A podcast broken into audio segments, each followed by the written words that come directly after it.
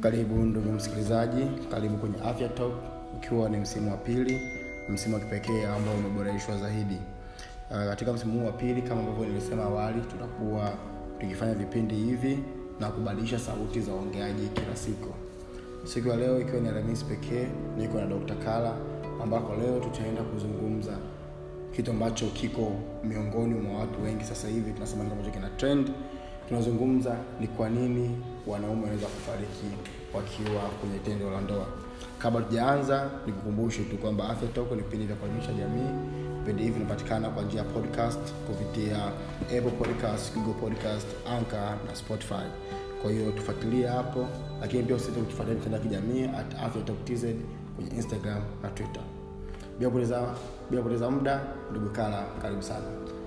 Asante Dr. Rutasigwa, kama kawaida, kama kama nilivyotambulishwa na Rutasigwa hapo, leo tunaenda kuzungumzia uh, mada ambayo inahusiana na sababu za vifo uh, kipindi cha tendo la ndoa, na kabla tujaenda huko uh, tungependa tujikumbushe kwamba Januari hii kumekuwa na zaidi ya kesi nne au tano ambazo zimetrendi sana kwenye mitandao ya kijamii uh, ya watu kufa kwa sababu ya kuwa kwenye, kwenye tendo la ndoa.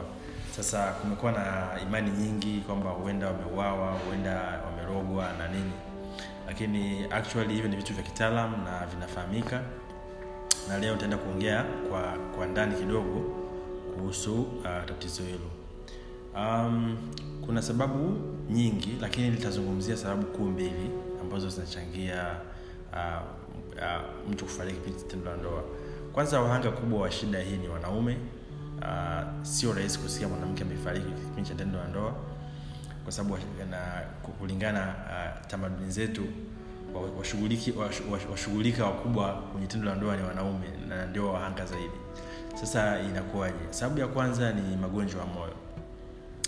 Uh, kuna magonjwa ya moyo kitaalam tunaita cardiomyopathies.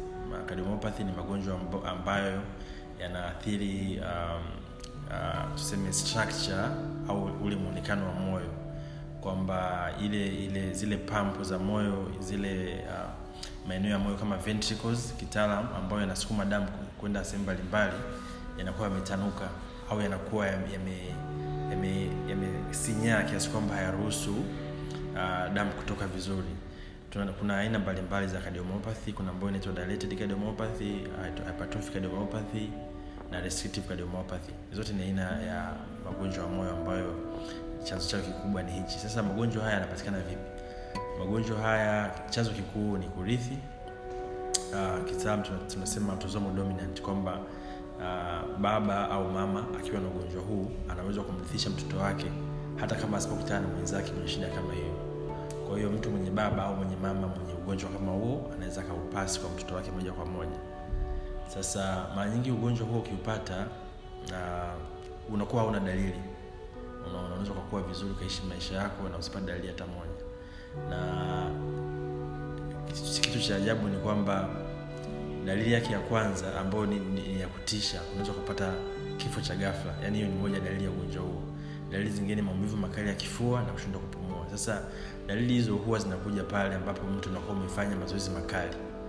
Na hii imetokea hata kwa wachezaji maarufu duniani. Kuna mchezaji mmoja wa kameruni anaitwa Vivian 4 aliyekufia uwanjani miaka ya nyuma kidogo na alipofanyia uchunguzi alikutwa na ugonjwa kama huu. Na sio huyu tu kuna wachezaji wengi ambao wameshapata shida kama hiyo wakafariki uwanjani ghafla kwa ugonjwa kama huu. Sasa hiyo ni moja ya sababu uh, lakini pia sababu nyingine ambayo inafanya magonjwa haya yapatikane ni unene wa kupitiliza.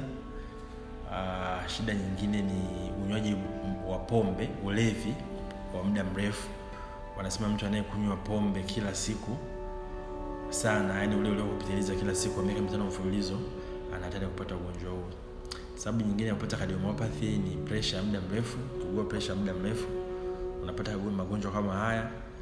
Na sababu zingine uh, infection kwa mfano ugonjwa wa virusi vya ukimwi kuna unaitwa hiv cardiomyopathy ni moja ya chanzo cha magonjwa haya.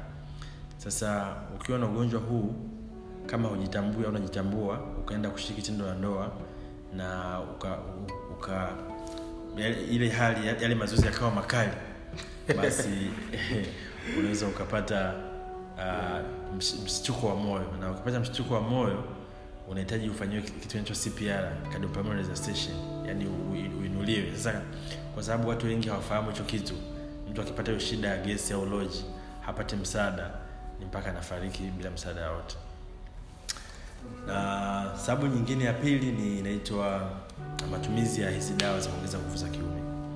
Hizo dawa zinaitwa viagra kitaalam tunaitwa sildenafil uh, au nitrate. Zile dawa zina kemikali inaitwa nitrate. Wataalamu wanasema zile dawa kwa mara ya kwanza ziligunduliwa kwa ajili ya kutibu ugonjwa wa pressure. Lakini kwa sababu side effect yake ilikuwa ni kwenye erection waliziabandon kwenye pressure wakaamua zibaki kwa, kwa watu wa, wa nguvu za kiume. Sasa uh, kitaalam nitrate huwa zina, vasodilators zinapanua mishipa ya fahamu. No zinapanua mishipa ya damu. Sasa katika kupanua mishipa ya damu presha inashuka. Sasa hali hii ikimpata mtu mwenye tatizo la la, la ya circulatory system au mzunguko wa moyo labda mtu ana tatizo la presha kushuka uh, au mtu ana matatizo ya upungufu wa damu au mtu ana tatizo lolote la, la ugonjwa wa moyo ambalo haliwezi, kustahimili mabadiliko yote makubwa ya, ya, ya, ya kimwili inaweza ikamfanya moyo wake ukasimama ghafla. Sasa uh, uh, viagra ukiisoma kwenye kwenye zile oni, kwenye zile uh, contraindication au kiswahili unasema kila dawa ina ina tunahitaji Contraindication kwa sababu nasema vitu ambavyo vinazuia kitu fulani kisifanyike. Yeah. Kwa hiyo anachojaribu kusema daktari ni kwamba ukifuatilia hizi viaga, vitu ambavyo ulitakiwa kutumia viaga ukiwa na vitu hivi, ndivyo anavyoelezea. yeah. sasa uh, ukisoma ile ile zile karatasi zao wanasema watu wenye shida ya moyo watu wenye magonjwa ya kisukari watu wenye shida za figo watu wenye shida mbalimbali au mtu mwenye, mwenye chronic illness ugonjwa wote wa kudumu atakiwa atumile dawa mpaka amwone daktari. Sasa kwa sababu uh, kwa nchi zetu hizi dawa hizi haziuzwi kwa prescription yani haziuzwi kwa zinauzwa tu ovyo kama pipi au nini. Watu wanachukua na sometime wanajioverdose. Mtu anaanza kameza hata miligram mia moja mia mbili kulingana na anavyojisikia yeye na matokeo yake ndio haya. Ah, kuweka sawa, tutazungumza idadi ya vidonge, kwa sababu vidonge hizi dozi watu wasielewe. Utakuta kidonge baki na miligramu hamsini ndio ikiwa umeza kimoja, au ukameza vidonge vitatu vinne, ukawa umeoverdose. Yeah, kama jinsi daktari hapo alivyoelezea sasa hizo ndo sababu kuu mbili ambazo zimeonekana. Na baadhi ya nchi nime, wiki iliyopita nisikia kenya wametoa walitoa kwa walitoa onyo kwa watu wao kuwa makini na matumizi ya dawa hizo kwamba kwamba ni hatari zikaua. Kwa hiyo labda niseme tu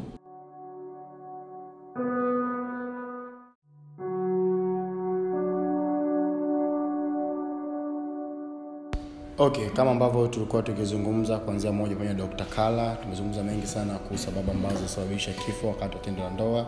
Hivyo naomba nimkaribishe tena aweze kumalizia. Karibu sana. Uh, uh, mwisho ningependa kusema kwamba kwanza ningependa kutoa ushauri uh, kwa vijana lakini pia ushauri ningedirect kwa wazee kwa sababu inaonyesha wazee ndio wahanga sana wa ishu uh, ningependa kuambia kwamba uh, tendo la ndoa sio mashindano na kila kila kitu kina wakati wake kina umri wake. Ukiwa kijana ulikuwa na nafasi ya kufanya hayo mambo na ukayafanya kwa, kwa kiasi kikubwa sana. Lakini sasa hivi umri umeenda kubali kwamba umri umeenda. Fanya kiasi fanya unachokiweza umalize. Lakini ukitumia nguvu kujilazimisha hakuna tuzo utakayoipata kwa kujilazimisha wala hakuna Okay, um, nisi- nisichukue muda mwingi sana, nisikuchoshe, tuna dakika kumi tu.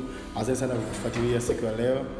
Wazee uh, umri wenu wanasema kwamba umetosha, kwa mpumzike. Anyway, katika kumalizia, tusisahau uh, tahadhari juu ya korona Endapo kwa barakoa uh, na mikono mara kwa mara, epuka msongamano ambao watakiwi Kumbuka ni kila siku Jumatatu mpaka Jumaa, siku za wiki kupitia Afya Talk at Afya Talk TZ, Twitter na Instagram, tukiwepo Apple Podcast, Google, anka na Spotify. Kwa majina ni Daktari gason Tesingwa. Mpaka wakati mwingine ujao, asante.